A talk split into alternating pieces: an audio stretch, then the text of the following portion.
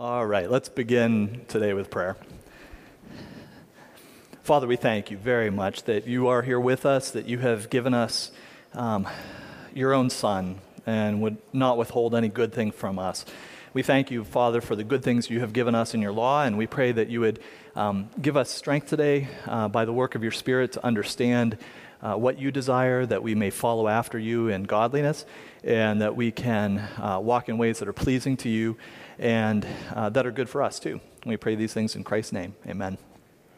All right, well, so first, Stephen asked me, uh, hey, at some point this summer, would you mind teaching? I said, sure. And then he said, hey, we're going to do this class where people get to answer, get to ask any question that they want. I said, you're giving me the easy one, right? He said, yeah, oh, yeah, yeah, yeah, we're giving you the easy one. so today's question, if it will advance, is should I do my dishes on Sunday?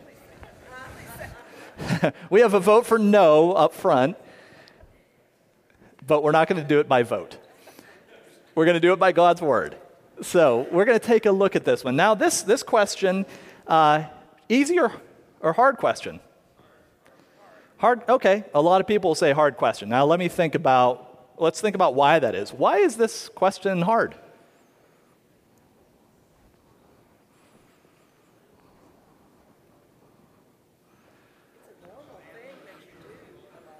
It's, it's a normal thing that you do a lot, right? I mean, it says right in 1 Hezekiah 3 5 that do not wash your dishes on. no, actually, what ha- this is this is not directly found, right? That we don't have an easy proof text right from the Bible that says something about washing your dishes on Sunday, right? So that's no problem, though, right? Because the Bible clearly tells us what we should do, and that is true.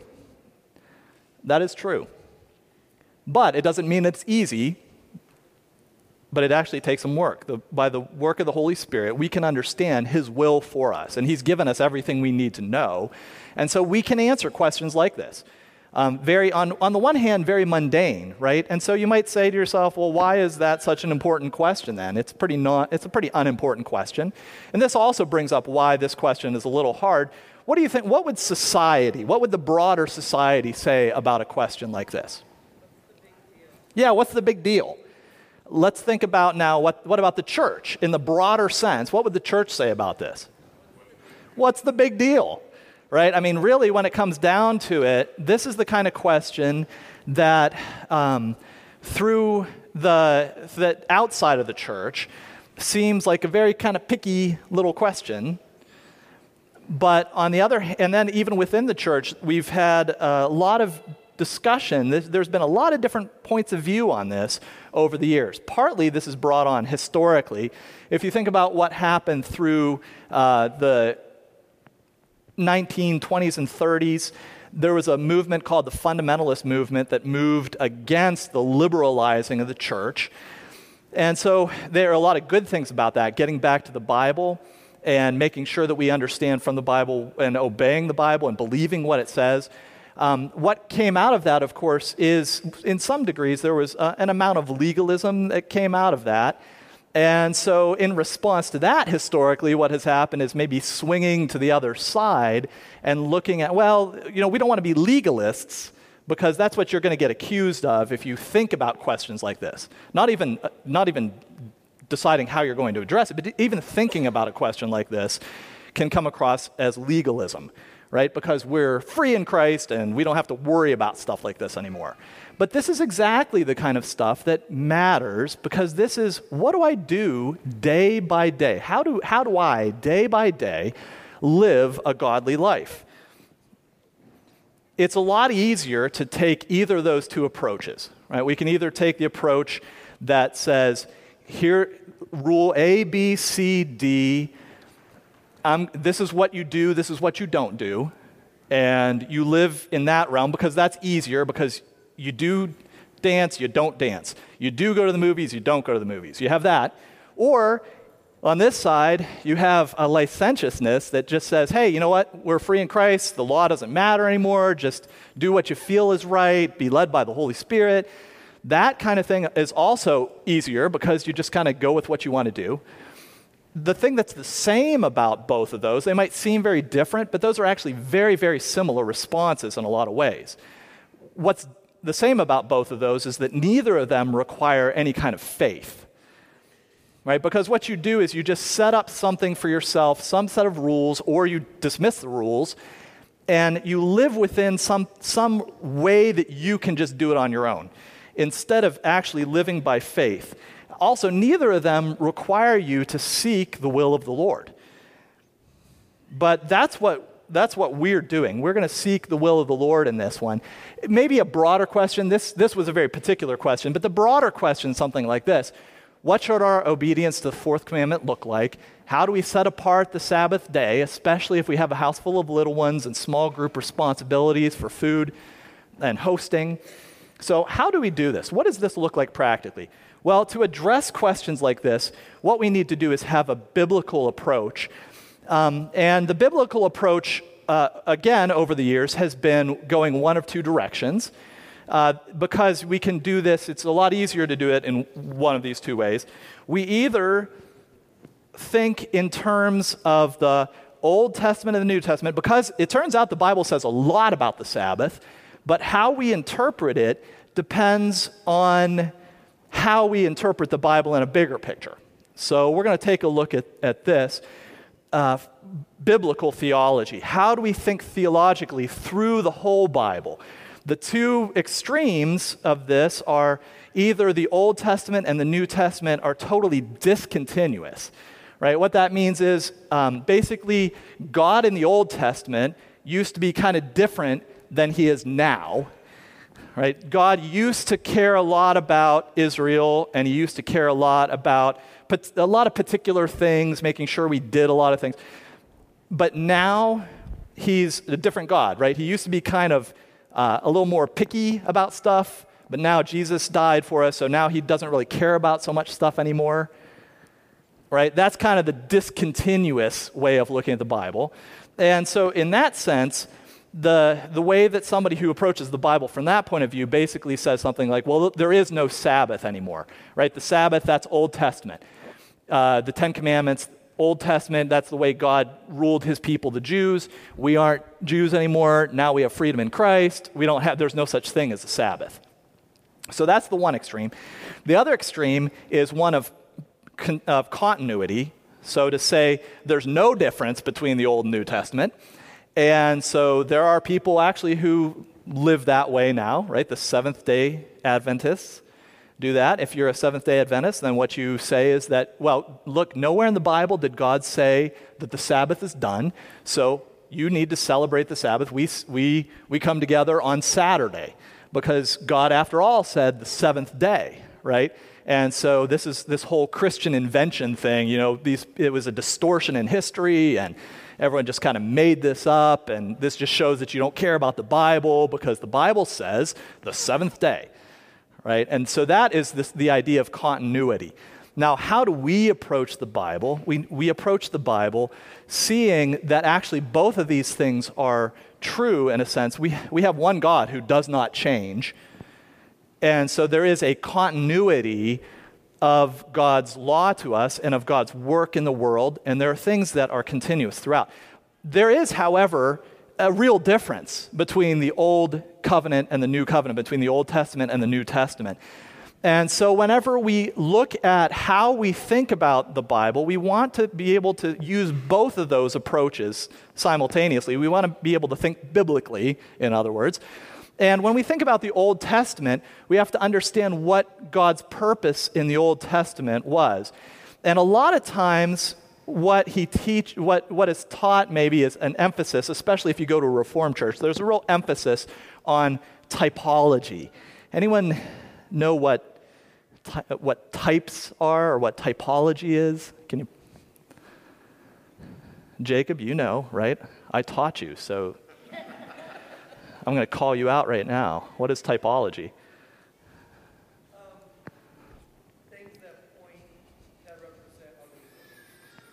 Yeah, God, it's, God did certain things like the temple to represent to us, to teach, to teach us to point forward to Jesus. Because in, later on in the Bible, Jesus, you know, we, he talks about the church being the temple. Uh, Jesus Christ is the temple. And so there's something in the Old Testament that points forward to the New Testament. All the, the sacrifices in the Old Testament, those were to point forward to Christ. And that's absolutely true that that is, that, that is a lot of the things that God did in the Old Testament pointed forward. But that's not all that happened. We can't think of the Old Testament just like that was somehow just typology. Also, there's real grace. God actually was working in real grace in his people. And so in the Old Testament, there was a pointing forward. And so eh, people in the Old Testament who are before Christ, pointing forward to the person and work of the Messiah in redemption. They were looking for a Messiah. Anyone who had faith in the Old Testament knew that they were the people of God and they were looking forward to the work of Christ. Right? And so that what was the sign of belonging? The sign of belonging was circumcision. And why is it circumcision? Because they were a people, God's people were marked by that sign of the coming seed, right? So circumcision very apt description pointing forward to the seed of Christ that was the, that seed of the woman that was going to come, and they were looking forward. Now, in the New Testament, we also understand we are the people of God, but now we look back, right? And so, what is the sign in the New Testament? We look back in baptism because we are in Christ. In the same way they were in Christ looking forward, we are in Christ looking backward. And so we are baptized into his death and into his life. Right? So these, this, these uh, things that we're pointing forward to the work of the Messiah in the Old Testament, but also just every bit as real. Real grace for God's people working, uh, waiting for that Messiah. And we don't want to discount that either. If you look at what God did, He gave them 10 commandments. Why? Not only for the sake of pointing forward, but to Christ, but also as real grace to them. God had just delivered them, He had taken a people, He had redeemed them. Literally, right? He had they were slaves in a country that, weren't, that wasn't theirs. He brought them out by his mighty works. He grabbed a hold of them and he delivered them out and took them across the Red Sea. He took them into a, a land and he then, having redeemed them, gave them the Ten Commandments. In the Old Testament, the Ten Commandments were never about how people would justify themselves. Right? It was never about how they, they would be right with God. God says, I, by my work, I have made you my people. Now, here are the Ten Commandments. Here is how my people live. And the first four are all about worship. So, of course, who we worship and where we worship and in what way we worship. But in the fourth commandment, we get to when we worship. And that's a very important part of the real grace of God to his people. So here are a couple of the main passages that talk about the Sabbath. He commands them, remember the Sabbath day to keep it holy. Six days you shall labor and do all your work, but the seventh day is a Sabbath to the Lord your God. In it you shall not do any work, you or your sons or your daughters, your male or female servant, or your cattle or sojourner who stays with you. For in six days the Lord made the heavens and the earth, the sea and all that is in them, and rested on the seventh day. Therefore the Lord blessed the Sabbath and made it holy.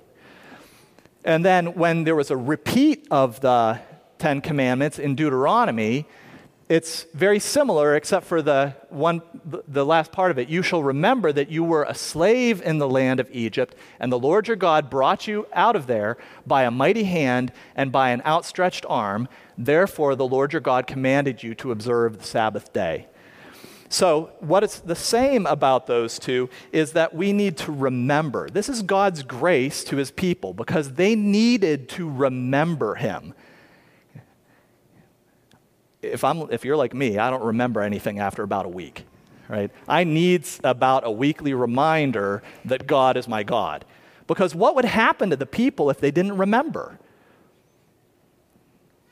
All the curses. And so God gave them a blessing. He gave them a way to remember, to help them to remember, because He knew they wouldn't do it on their own. And so they needed this me- reminder week by week of two things, particularly. Two, what are the two things that they are to remember? The, to remember the Sabbath, to remember that He created. God is Lord of all, He's the creator. So we worship a God who has created the whole world. And that's what we remember. But not only that, it was also a reminder that they were a special people that God had delivered out of Egypt. And the basis of the Sabbath is not only that He is creator, but also that He's recreator. He's the deliverer. He first created us so that we're His people, and then He redeemed us so that we're doubly His people. And that's the reminder that we have and the blessing that we have. Not only that, but that He has made the day holy. And this is God's desire. God's desire is not that He has a people out there, right? The whole point of what He was doing in the people in the, in the time of the Jews was that He would have a people that He would invite into His holiness, that He would have a, a people. Now, they couldn't approach Him only one could approach into the Holy of Holies, but yet he dwelt right with them. He set up a temple with them. There was no one else, nowhere else in the world that was like this. And what he's done in this Sabbath day is to bless the people and call it holy so that they would be invited into him because he's the one who makes it holy. The holy day is not because of us, the holy day is because it is his day and it is set apart and he invites us into it. So it's a blessing and then not only that, but it is a blessed day, right? We throw that word around a lot, but what does it mean to be blessed? It's happiness, right? He blessed the day, He made the day happy.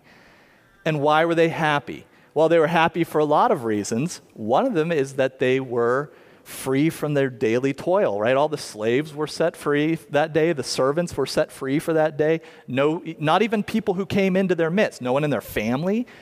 The entire earth around them, everywhere that was around them, was blessed because of that day. Even people who came in who weren't part of the Jews, they were still blessed in that day because they were, uh, they were called into a rest and a day to remember what God had done. So that's in the work in the Old Testament. Now, what did Jesus come to do? Jesus came to put an end to that, right? No, he did not come to put an end to that. But he did come to tell us that He's greater than the temple. He came uh, to fulfill to all those things that were true, that were real blessings, real grace, real, really pointing forward, that were really pointing forward to Him. And he spoke a lot about the Sabbath. I'm just pointing out, I have a few here, and we don't have time to read through all of them. But these, he talked a lot about the Sabbath. This is one of the big sticking points that he had with the Pharisees back and forth. Okay, at that time, Jesus went through the grain fields on the Sabbath, and his disciples became hungry and began to pick the heads of grain and eat. But when the Pharisees saw this, they said to him, Look, your disciples do what is not lawful to do on a Sabbath. But he said to them, Have you not read what David did when he became hungry, he and his companions? How he entered the house of God, and they ate the consecrated bread, which is not lawful for him to eat, nor for those with him, but for the priests alone? Or have you not read in the law that the Sabbath, the priests, uh, the temple, break the Sabbath and are innocent? But I say to you that something greater than the temple is here. But if you had known what this means, I desire compassion and not sacrifice, you would not have condemned the innocent. For the Son of Man is Lord of the Sabbath. So, did Jesus come to put an end to the Sabbath? Not at all. Jesus came to fulfill the Sabbath, He came to make it greater. But not in the ways that the people thought, not in the ways that they tend, that the Pharisees tended to fall into it, not the ways that we tend to fall into it, to point out the things that, well, you know, God said you should not reap, right? And that's working. And so if you're walking through the field and you're doing this, then that means that you're breaking the law. Because why? They did not know the scripture. They didn't know the scripture because God's very clear that there are times, and particularly these times of special need, where God has ordained that we should do things that might seem like they're not right. Why? Because He is Lord of the Sabbath. Now, they might not seem right to us, but that's because we don't have an understanding of what God has done. We don't understand. Here's, here's the, the other, um, the same exact thing was done in Mark, or the same, pa- this passage talks about the same um, time in Mark, but, but Mark also records one other thing Jesus said. He said, The Sabbath was made for man and not man for the Sabbath. Um, that, in this, he taught remember what the purpose of the Sabbath is. The, the ultimate is not the Sabbath, and then you guys happened along and make sure that you keep the Sabbath because that's what matters to me. But instead, he says, No, what I've done is to create the Sabbath for your good because you're my people and I've blessed you with this. That's the purpose of the law is a blessing to you. And so if what you do in the Sabbath is to do things to formally on the outside obey the law while hurting men, then that is not actually keeping the law because what is the purpose of the Sabbath? The Sabbath is for blessing. And when you look through other passages, um, so this is two passages in Luke uh, and where he's healing. So in this one, he heals a woman, and he has, on the Sabbath, they're opposing him, but he points out to them, look, I've come to free people. The purpose of the Sabbath is freedom, and this poor woman's in bondage, and you want to keep her in bondage. I've come to free. And the way that he answers this is say, You hypocrites, does not each of you on the Sabbath untie his ox and his, his donkey from the stall and lead him away to water him? Look, you, care, you take care of animals, and that doesn't break the law. You, you maintain what is needed, right? So the an- animals need to drink on this day, and you do that. So why would you not free oh, this woman? Or in a later time, he heals a man with a withered hand, and he again appeals to animals. Um, in this case, he's appealing to animals, saying, Which one of you if you had a son or an ox that fell into a well, would not immediately pull him out on the Sabbath day. So, both, in need, both just in the general needs, the necessities of ongoing life, and in special emergencies or things where somebody needs help, in both of those things, do you really think that it's more important to uh, keep the Sabbath in the way that you propose, whenever the point of the Sabbath is that it is for man? And so he commands those things. And so all of these teach us a number of important things. Um, number one, that the Sabbath continues. Anyone who says that the Sabbath doesn't continue, you have to look at this and say, why is it that Jesus teaches so much about the Sabbath if it's not to continue? And not only that, but what does he call himself? He calls himself Lord of the Sabbath. And don't you know that God is not the God of the dead, but of the living? The Lord, it, he, he says, you know, with, he uses that same analogy with um, Abraham. You know, we know that there's a resurrection because I'm not God of the dead. If I'm God of Abraham, Isaac, and Jacob, they're alive. And if he's Lord of the Sabbath, it's not because the Sabbath isn't there anymore. It doesn't matter. But the Sabbath has changed in some ways right? Looking at the epistles. So now we live in the light of what Christ has done. He taught us, but now living in the light of what he's done. The New Testament also is about real grace. It's also about the real grace, this time of God's people who are in Christ. So this is where it's different because we're not looking forward to a Messiah anymore, but it's also the same because this is also for the real grace of God's people but it's the real grace of God's people who are looking back to our Messiah.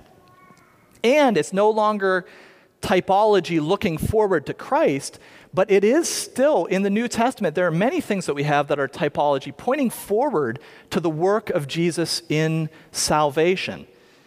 You know that in the New Testament, we, the, the Lord talks about salvation for us, both past, present, and future. Past, we have been saved right? But it also talks about us now being saved and looking forward to the time of our salvation where we are brought eternally with Him, where He saves us ultimately, finally from death. And so when we look at the Sabbath today, the New Testament has a couple of places um, in the, uh, where it talks about a Sabbath, but the assumption is that the Sabbath remains. Right? As soon as Jesus appears, what happens? He starts appearing to the disciples on Sunday. over and over again. If you look at that, the first day of the week, the first day of the week. And then Paul is always appealing to the meeting of the disciples, the first day of the week, the first day of the week, so that by the time we get to John, he is telling his hearers, I was in the Spirit when? On the Lord's day. So they knew what that meant. Do you know what the Lord's day is? It's Sunday, right? They knew what day that was. He didn't, he didn't just make this up. This was already common knowledge that the Lord's day is a day that's set aside. And so we still continue with a special day because what? The rest of the days don't belong to the Lord? No, all days belong to the Lord. And yet, he calls this the Lord's day. There is a particular day that, that has a special place for us. Now, that special place for us is not about the particular observances of Old Testament. That's why we don't have to celebrate on Saturday. Saturday Sabbath, that the, the external things can pass away in moving to a new covenant that we have. But the, the, the substance belongs to Christ, right? These, the things that we often argue about are Sabbath days and what we eat and what we don't eat and judging. But those are only shadows. Those were meant at that time, the Old Testament was meant as a shadow of what was to come. So those aren't the things we fight about in the Sabbath. But that doesn't mean it doesn't matter anymore. In fact, what it very much points to is our eternal rest. The other main place where the Sabbath is discussed is in Hebrews chapter 4, where he's teaching us about our Sabbath rest. Where he says, if Joshua had given them rest in the Old Testament, given the Jews rest, he would not have spoken of another day after that. So there remains a Sabbath rest for the people of God. For the one who has entered his rest has himself also rested from his works as God did from his. Therefore, let us be diligent to enter that rest so that no one will fall through following the same example of disobedience. We also have a day of rest ahead of us.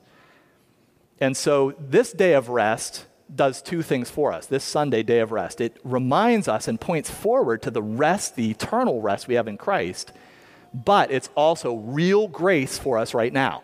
Real grace. Because we are in Christ and we look forward to an eternal rest, but guess what God's done for us? He's given us one day out of seven to have a special rest in Him. So, what does that rest look like? In, in looking at this, now, this is a, a matter of conscience. So, when we get to practical things about this, this is a matter of conscience where we have to figure out what is it that we should do. And, um, sorry, we're just so late. We got started so late, I don't have enough time to go through everything. But what I want to encourage you with is this um, this, this is not something that I'm going to sit here and tell you, yes, you can do the dishes, and no, you can't do the, this thing, and yes, you can do that. This is a matter of conscience that it has biblical guidelines. But what that means is that husbands, I especially want to exhort you that if your wife is asking questions like this, you need to be able to address that because within your home, this is a matter of conscience about what it means to keep the Sabbath. And you need to establish in your home what is right and wrong. Otherwise, your wife is going to con- constantly be guilty about doing things. And that's not the way to live, right? That's not the way to live. So you need to take leadership in your home, husbands, and, and figure out and think through these things biblically. Here are the questions that you need to be asking Should I do dishes on Sunday? Well, does it keep the Sabbath holy? If we have the blessing of being able to live in Christ today and be set apart for Him in a special way, is what I'm doing today, is doing the dishes, making this holy? Am I set apart to the Lord? Does it allow me to be diligent to enter into God's rest? Because every single Sabbath day is given to us as real grace but also as practice, right? Because what we're doing every Sabbath day is remembering that we hate the world, we're setting apart the world, and we are entering into God's rest. And that's the whole work of the Christian. is to constantly be dying to the world and entering into God's rest. And He's blessed us by giving us one day out of seven to keep practicing this in a special way. We need to keep being diligent to enter into His rest. And then the things that Jesus has taught is it necessary? Is this thing necessary for us? Because if it's necessary, then we have freedom to do it. And is it merciful? Is it merciful?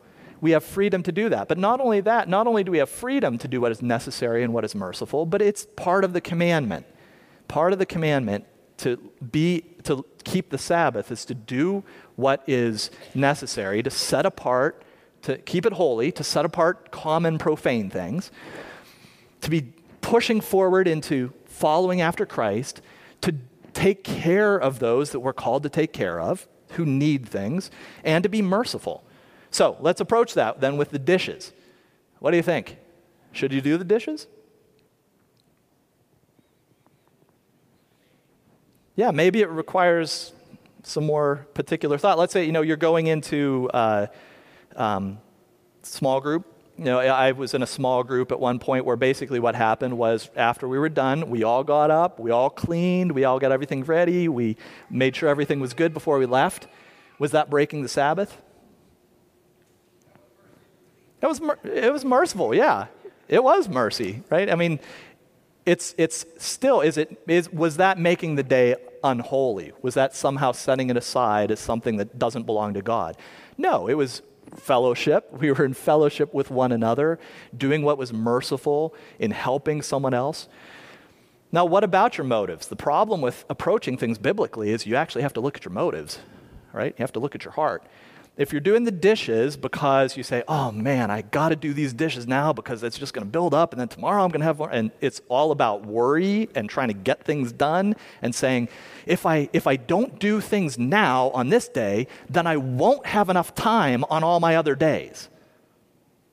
What's the problem there? Yeah, you're making it unholy, right? Because if God has given us a day then He's given us enough strength to do everything we need to do in six. If we feel like we can't do everything God has given us to do in six days, and we need to steal what God has made holy in order to accomplish our own stuff, then we're stealing time from God. Now, how do we approach, how do we, what are some practical things? I did want to leave enough time for bringing out some questions. What, what kind of questions do you have, or what kind of particulars do you think about, or the things you struggle with? Yeah, Aaron. Okay, yeah, that's a great one. So, going out to eat, what do you think? Looking at these things. It's causing someone else to work on Sunday right that is that i think to me in my conscience that is the main thing that keeps me from going out we uh, you know i really do not we don't go out to eat on sunday we don't go out to stores for profane things on sunday because what that does is frankly what it does is enslave the lower class that's what it does right i mean if you who works on sunday minimum wage workers they're the ones who work on sunday it's the people who are uneducated and poor, and you make them your slave. Now, does that mean I don't ever? This just this past Sunday, I went to a gas station. Why did I do that? Well, I mean, in my so I my brother uh, flew into Pennsylvania uh, from San Francisco, so I never see him. So I went out there. The only time I could see him was over the weekend, and the only way I could do that was to drive home on Sunday. And so I had to go to a gas station because it's eight hours away. Or I could have waited until midnight and then driven through the night to get back here. So, you know, in, in my mind, you know, it's a work of necessity, right? I, I just, I can't do that.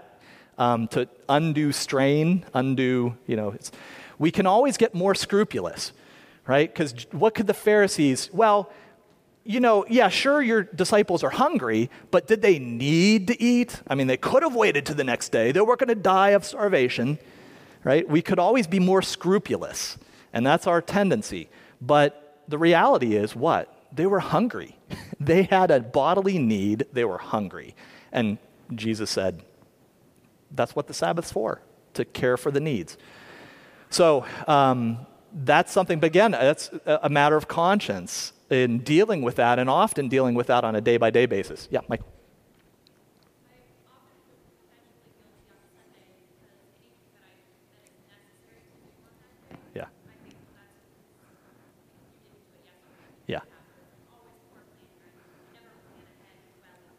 Yeah. Yes, that's right. And so there is, okay, so the question was, or the comment was basically, you know, there, there is a day of preparation. The day before. Saturday is a day of preparation. So, is there ever really anything that we need to do on Sunday? Because I, if I just could have been a better planner, if I just could have worked harder, if I just could have done something else, I could have gotten it all done on Saturday. Um, I, I tend, I, that is absolutely, on the one hand, that is absolutely true. One of the things that throughout the ages, all people have, all faithful Christians have known is that the day before is a day that you want to use for preparation. If what you're doing is using Saturday for your own um, enjoyment, and never and not doing anything and then then saying well i'll just put that off so that i could do my work later i don't think that that i don't have a good conscience about that but on the other hand, to live in constant guilt, um, how many women have ever felt that way? I think if you're honest, like every single woman holds up their hand, right? And it's because what? Every single one of you is lazy and a bad planner. All right? Yes, I mean, that's how you feel all the time. But there, there reaches a point where you have to say, look, I mean, evidently, there's, there, it, you just cannot perfectly plan and get everything ready every single time. It just is beyond the human ability to do that, right? So, again, being over scrupulous, where you think, okay, yeah, I could potentially do every single thing so that I, couldn't, I don't have to do anything on Sunday. It's, it's a matter of uh, living in a way that you have a good conscience before God because you're entering into a holy day. I have set apart this day, I've prepared, and now the things that I need to do, I'm doing these things as a blessing to the, my small group. I'm doing these things in fellowship with others. I'm doing these things out of mercy because this is a day to care for the stranger and the person who might be coming to my small group. We, I've, we've often run out to the store on Sunday because we have unexpected guests coming. I don't have a problem with that because that's an act of mercy, right? You're really trying to do something for someone, and it, it wasn't because we didn't plan, right? Again, you can always say, Well, I could have planned. I should always have something extra in the crock pot. And then if I had that, then I would never have to do anything on Sunday. But you just can't live that way, right? That, that is beyond the way that anyone can live. There are times that come up that you have to go out and think, Hey, it's time to slaughter the fattened calf. D- don't actually do that. Just go to the grocery store, it's a lot easier, all right? yes. Sorry, what?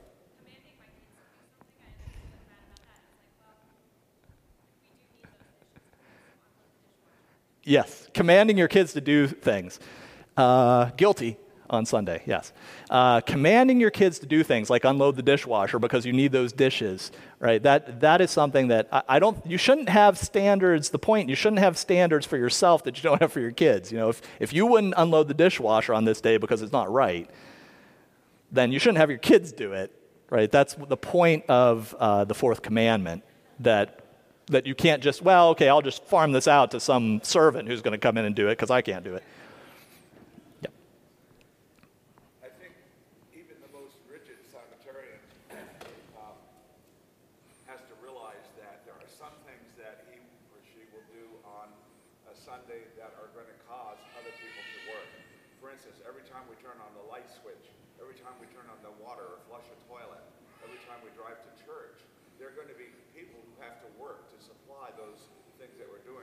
Mm-hmm. You know, the police will have to be out to help yeah. the drivers. Everything we do, uh, I mean, a lot of things we do are not in isolation, mm-hmm. but do affect other people and cause them to have to work. Yeah, that's right. There's, there are some things that very directly cause people to work, but there are many things that indirectly cause people to work. Does Adam have any problem working on Sunday?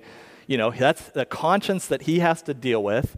But, you know, as a doctor, it, that is a work of mercy. There are many people who need taken care of that day. You don't say, "Well, I'm sorry you're sick, but it's Sunday." You know, get you, hang in there. I'll we'll be, we'll, I'll be here tomorrow. Other, yes.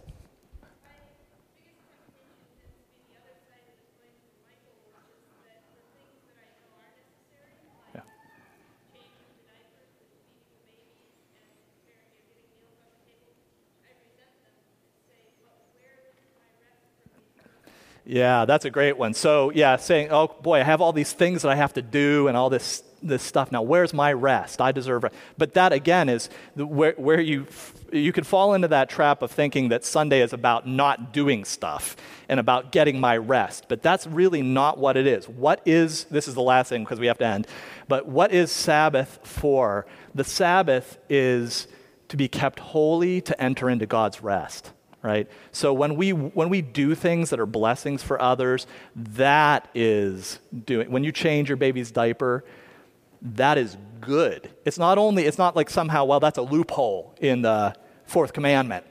Right? That's not the point. The point is that's a good thing. That's keeping the commandment. If I'm resting on that day, that's breaking the commandment. Okay?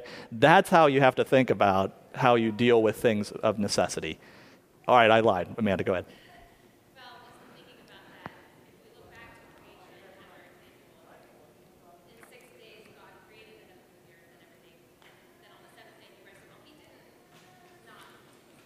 Yes, yeah. So God, God has not taken a break for the last two, 6,000 years.